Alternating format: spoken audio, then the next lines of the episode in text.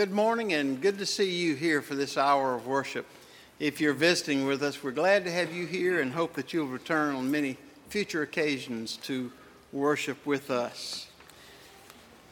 I want to bring you up to date on some of our sick folks. Um, Woody Melton had a difficult week following his uh, very bad heart attack, but he is in a regular room now, which is a good step forward, 44 something. I'm wanting to say 18, but it may be wrong. But anyway, it's in the main hospital now. So that is, that is real good news. Um, because of his continuing hospitalization, I'm not sure when you're going to get a bulletin in the mail. Um, all mistakes today came from my fingertips. So if you find any mistypes, you'll, you'll notice that's where it came from. Um, the bulletin is always up on our Greer Church website when we get it published. Um, uh, Adam puts it up on the website, so you can always see it there. Also, it's printed and, and available here at the church toward the end of the week. So, if we don't get it in the mail and you happen to have to have one in your hands before Sunday, you're welcome to come by and pick one up during the week. Uh, but we will be hoping to see June able to return to us in the very near future. Dan Sims is making progress now in his recovery. Martha Leonard is at um, Pelham Hospital with pneumonia. And Margaret Williams is also improving in her condition. And if you have not heard so far, there is a new little Methodist among us. Uh, Lee and Marnie Dumas had a little girl on uh, Thursday afternoon, 10 pounds and 6 ounces. The child came with a diploma. so we're, we rejoice with these folks who are being blessed in these days with uh, gifts of life. We'll have some more words for you in a few moments regarding next week, um, the joint service. But the main thing I want to emphasize is that two things. One is George Strait is the preacher, and you don't want to miss those opportunities good opportunities to hear George. And secondly, our service combined with the early service will be at 10 o'clock, which will give us time to uh, get over and have our big meal together next Sunday morning, our Thanksgiving meal. So um, plan to be here at 10 o'clock next Sunday morning in this place for this hour of worship and plan to stay and enjoy turkey dinner. So we look forward to that. Let us now begin our time together in worship.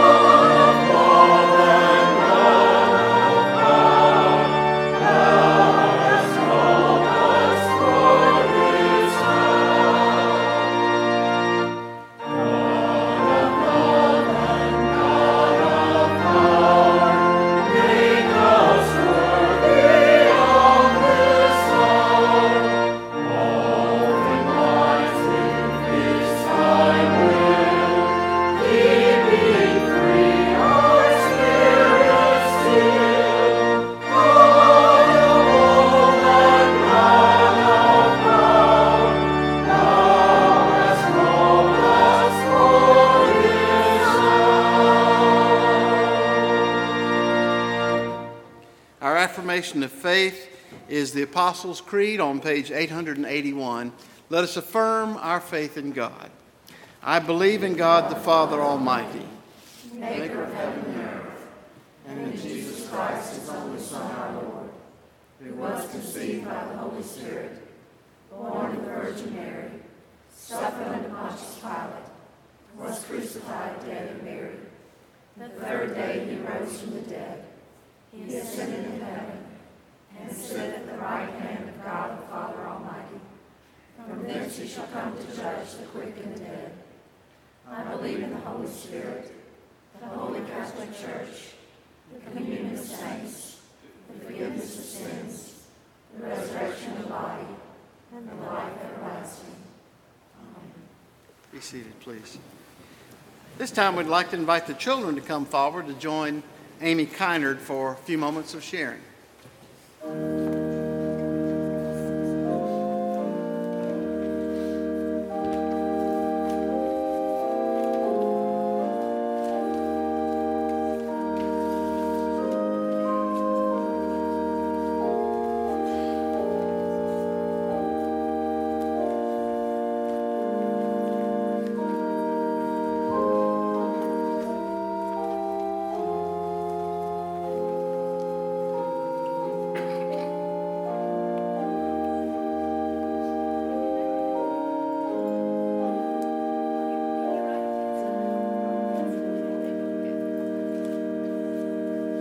Good morning. This morning, I want to talk to you about something that the whole congregation is going to hear about after Children's Church.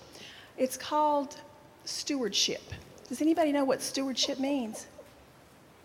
It's a big word. Stewardship means taking care of your church.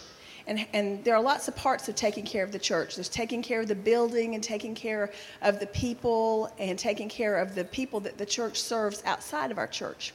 And that's a gift. So I want to talk a little bit about the gift that God gave us. The first gift, or the biggest gift that God gives us, is love. So I'm going to fold my paper.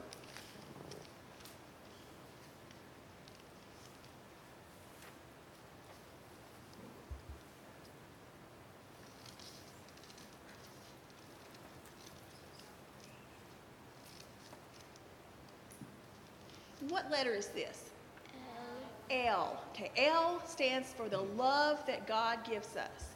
And the way that we show love back to God is by taking care of His church. The biggest gift He gave us in love is Jesus.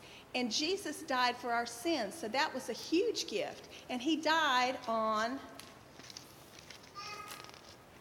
He died on a cross. Now, what letter does this make you think of? This makes you think of the letter T. Okay, I want to read the gospel. In Luke 6, verses 37 and 38, it says, Do not judge, and you will not be judged. Do not condemn, and you will not be condemned. Forgive, and you will be forgiven. Give, and it will be given to you. For with the measure you use, it will be measured back to you. And what that means is that when you give something, God gives it back to you. So, with this T, I want you to think of the things that you're supposed to give back to the church as your gift back to the church. T stands for time. So, when you come up here on Sunday morning or when you go to the activities that the church has for children, that's giving your time. T also stands for talent. How many of you are going to sing in the Christmas program? Okay, that's a talent, that's a gift that God has given to you and you're going to give it back to God by singing for the congregation and singing in the Christmas program. So you give your time and your talent. How many of you give money to the church? Okay, that's called your tithe, and that's where you give a tenth back of what God has given to you. So when I was a little girl, they talked about giving your time and your talent and your tithe, and that's three T's. But I thought of two more. How many of you are thankful for things? I am. In fact, we're going to be celebrating Thanksgiving pretty soon. Thanksgiving starts with a T. So we need to be thankful. And how many of you talk to God? When you pray, you talk to God. So that's another T word. So you give your time, your talent, your tithing, and you talk and you give thanksgiving. So when you look at the cross, I want you to think of the gifts that God gave us and the gifts that you can give back. Let's pray. Let's talk to God right now. Bow your heads, please. Dear Heavenly Father, thank you for these children and thank you for this opportunity to share with them so that they can learn more and share with others and share with our church. These things we ask in God's holy name, in Jesus' holy name. Amen.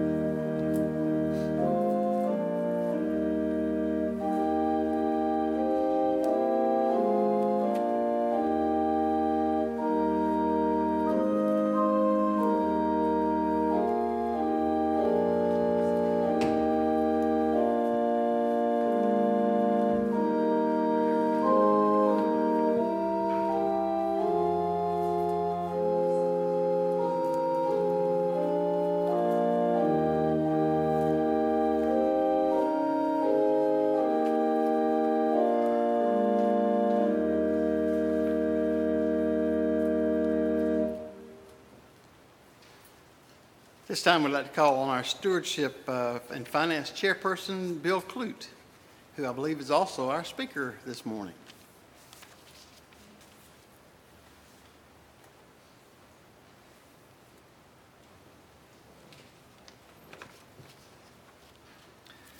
As Arthur was saying, next week is our consecration Sunday.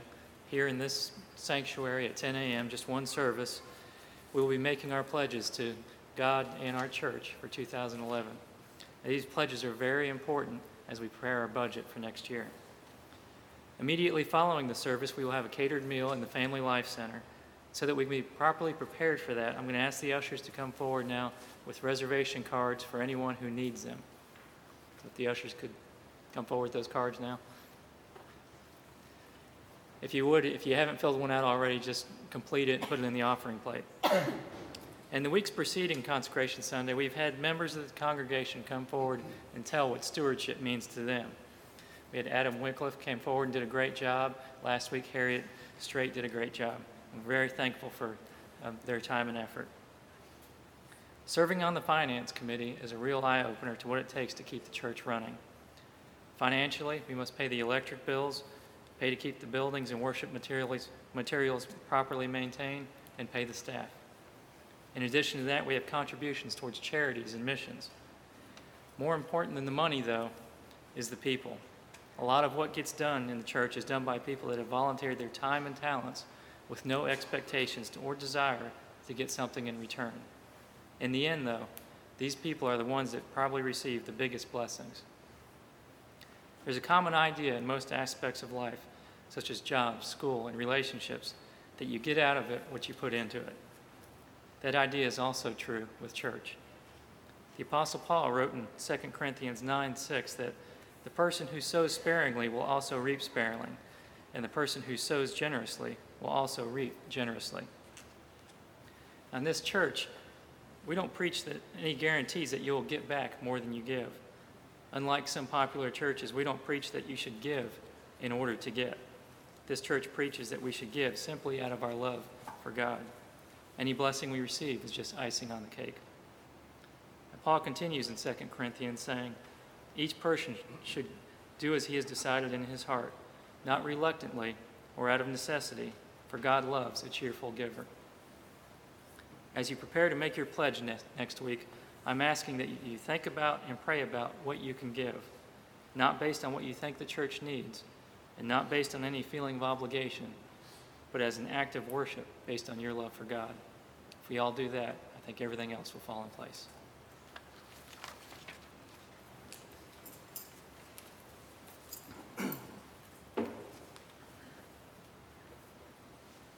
I told the other congregation that Bill is probably best known for inventing that great dance, the, the boot, clute, and boogie. That's what they did too. They didn't laugh out there either.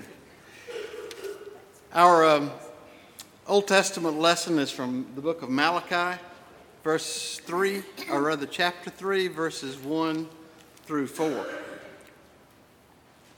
See, I will send my messenger who will prepare the way for, before me. Then suddenly the Lord you're seeking will come to his temple. The messenger of the covenant whom you desire will come, says the Lord Almighty. But who can endure the day of his coming? You can stand, who can stand when he appears? For he will be like a refiner's fire or a launderer's soap. He will sit as a refiner and purifier of silver. He will purify the Levites and refine them like gold and silver. Then the Lord will have men who will bring offerings in righteousness, and the offerings of Judah and Jerusalem will be acceptable to the Lord, as in the days gone by, as in former days. Here ends the reading.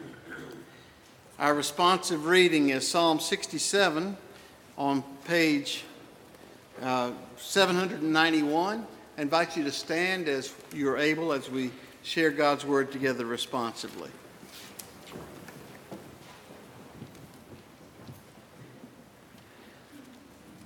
O oh God, be gracious to us and bless us and make your face to shine upon us. That your way may be known upon earth, your saving power.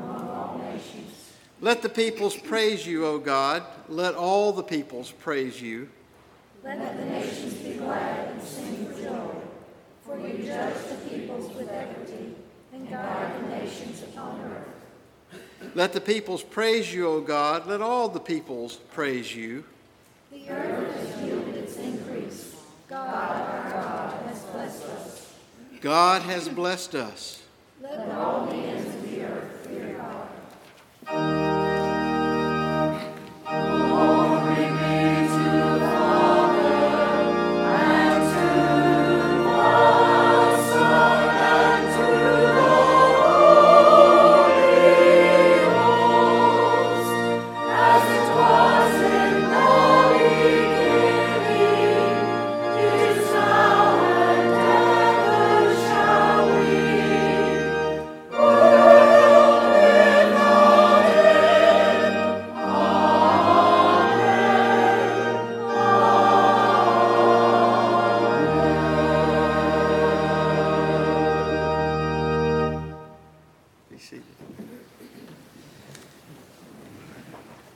epistle reading from uh, 2 Corinthians is the background for today's sermon, so I invite your uh, careful hearing of the epistle lesson today.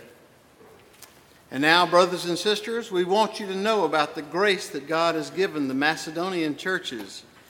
Out of the most severe trial, their overflowing joy and extreme poverty welled up in rich generosity.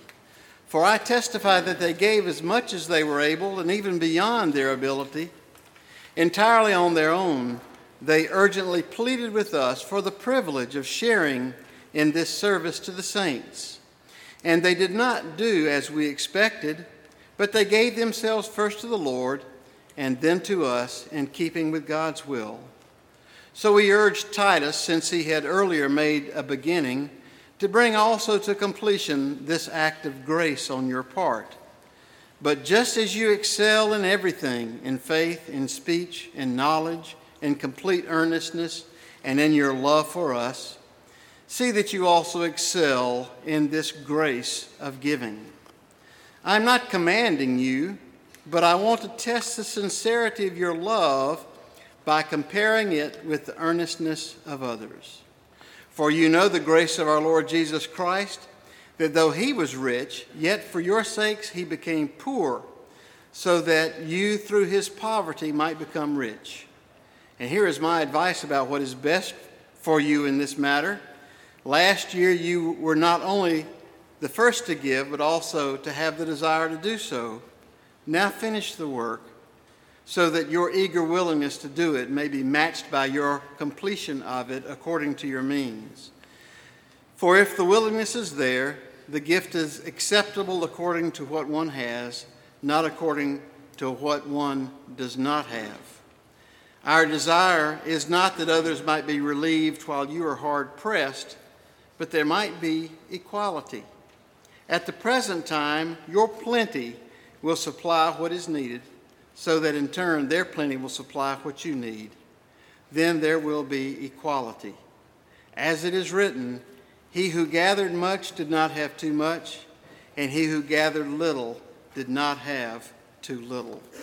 Here ends the lesson.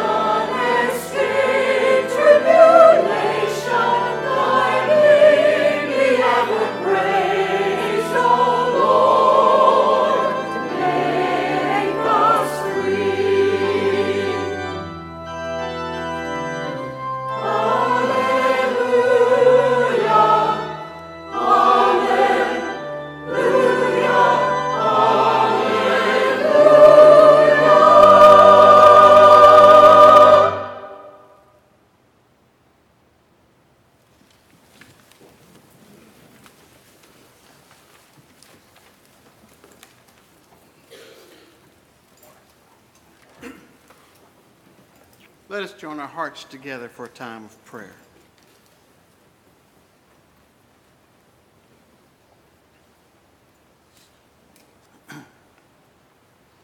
Lord, we are truly thankful for many opportunities to be in service in your name. How wonderful it is to be able to give from our hearts, to assist others in the world, and to share in the good news of your love for us. We thank you, Lord, that there's always a need there. There's always a country where there has been a catastrophe. There's always a, pl- a, land where missionaries are needed to go and teach.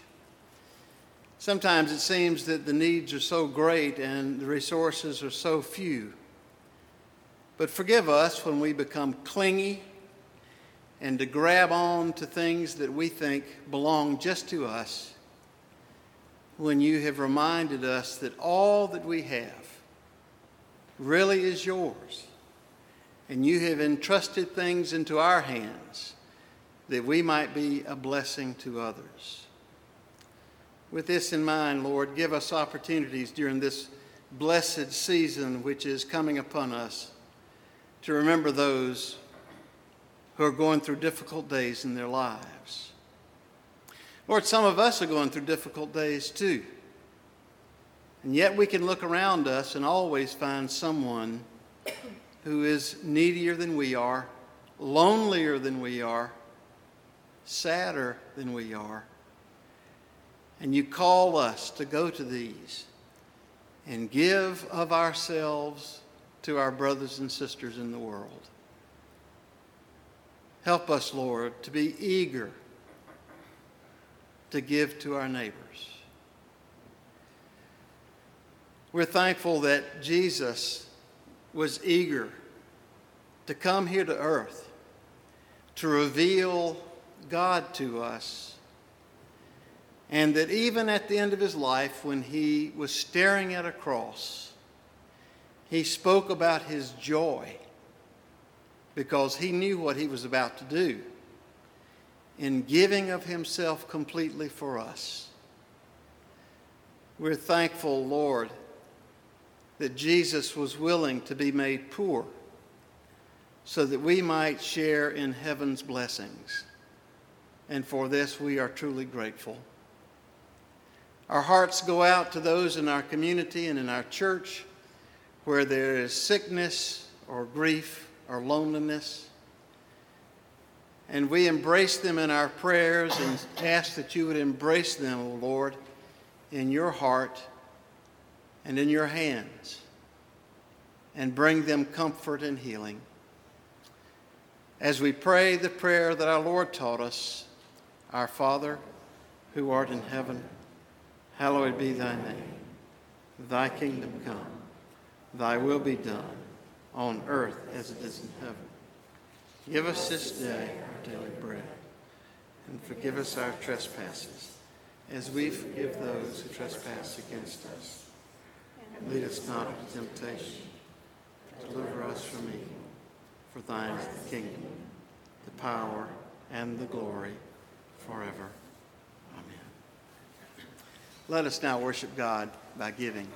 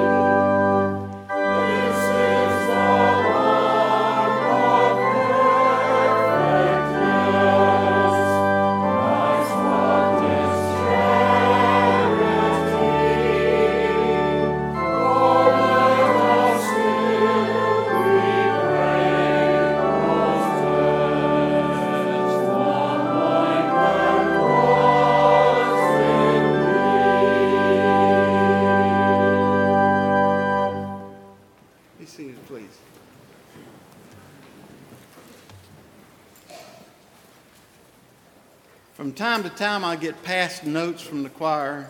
Sometimes I know what they mean.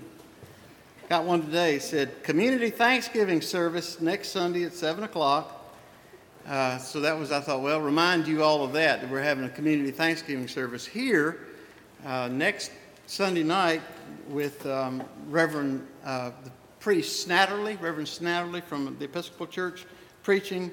And then somebody in the choir said, read the inside. And there's a note that says, Did you see J and K come in? Well, I don't know who J and K. And then I realized, oh, that's my son and daughter in law, John and Kylie, back here. So that means I don't get sandwiches for lunch. We'll go out. So that's good. Good, good to have you folks here. Our gospel reading is from Luke chapter 6, uh, verses 37 and 38. Do not judge, and you will not be judged. Do not condemn, and you will not be condemned. Forgive, and you will be forgiven. Give, and it will be given to you. A good measure, pressed down, shaken together, and running over, will be poured into your lap. For with the measure you use, it will be measured to you. Here ends the lesson.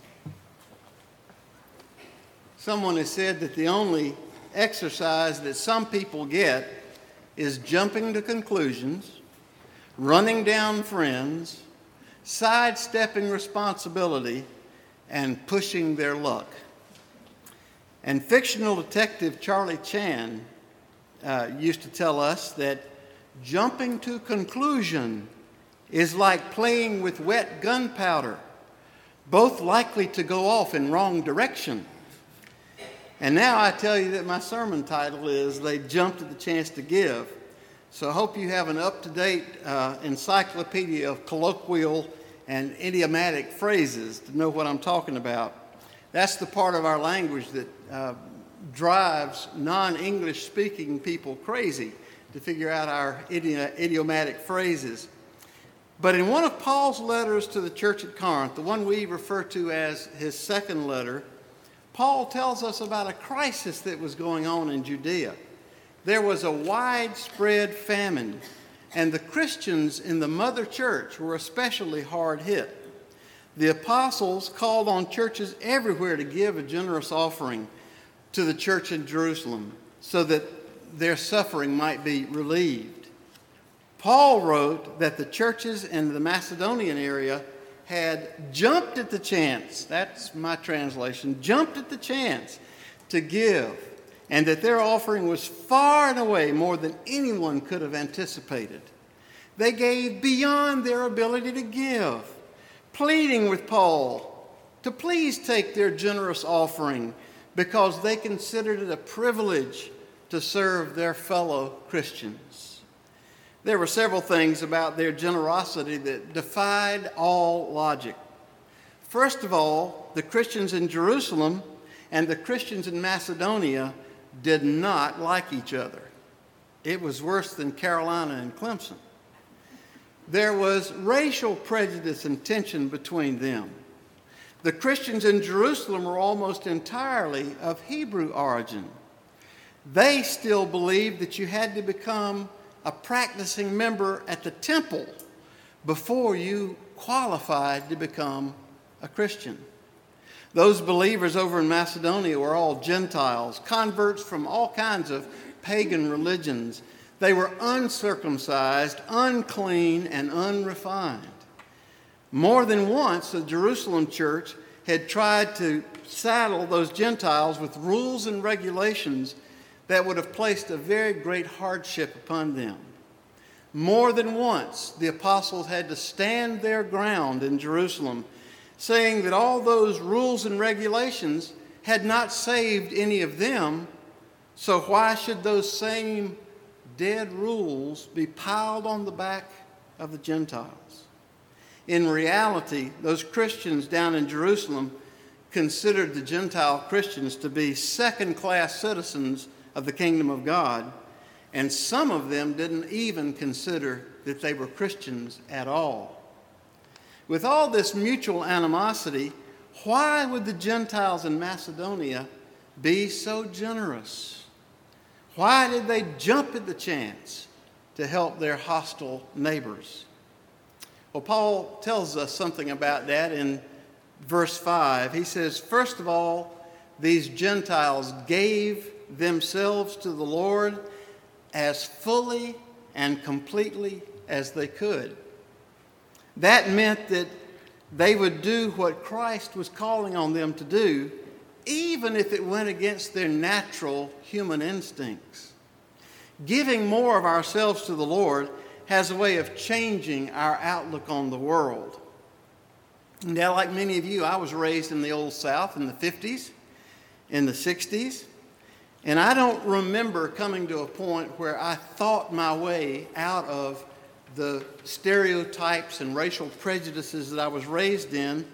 But I do remember in 1968 giving myself to the Lord as completely and fully as I knew how to do.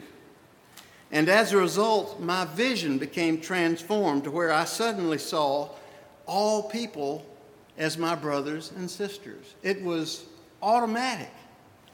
I didn't even know any African Americans back then except for JC at the Beacon. I didn't know him very well. But my relationship with Jesus had given me new eyes. Apparently, that was true of the Macedonian Christians as well.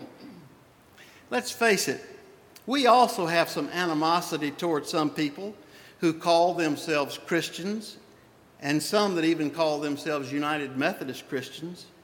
Some of them have some rather wacky ideas about how things ought to be. There was a time when we thought that racial inclusion was a wacky idea, which would destroy our church and our society. There was another time when we thought that ordaining women to be clergy in the Methodist Church would do us all in.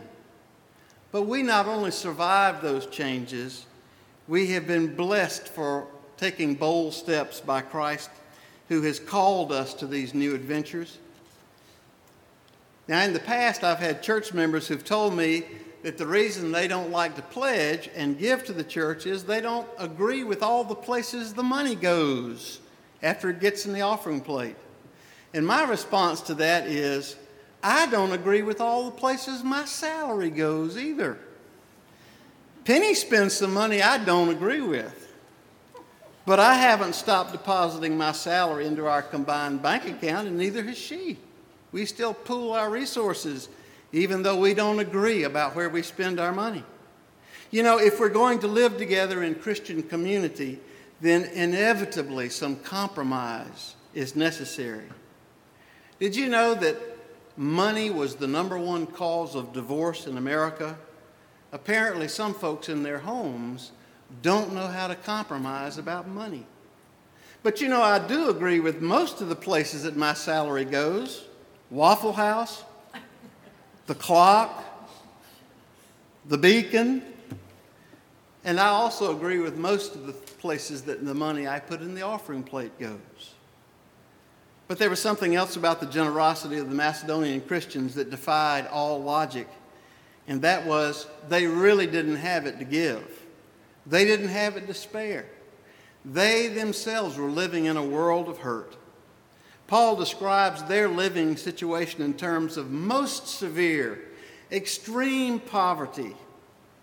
But there was one thing that their own hardships had given them, and that was a love and concern for others who also were living through hardships. They had empathy.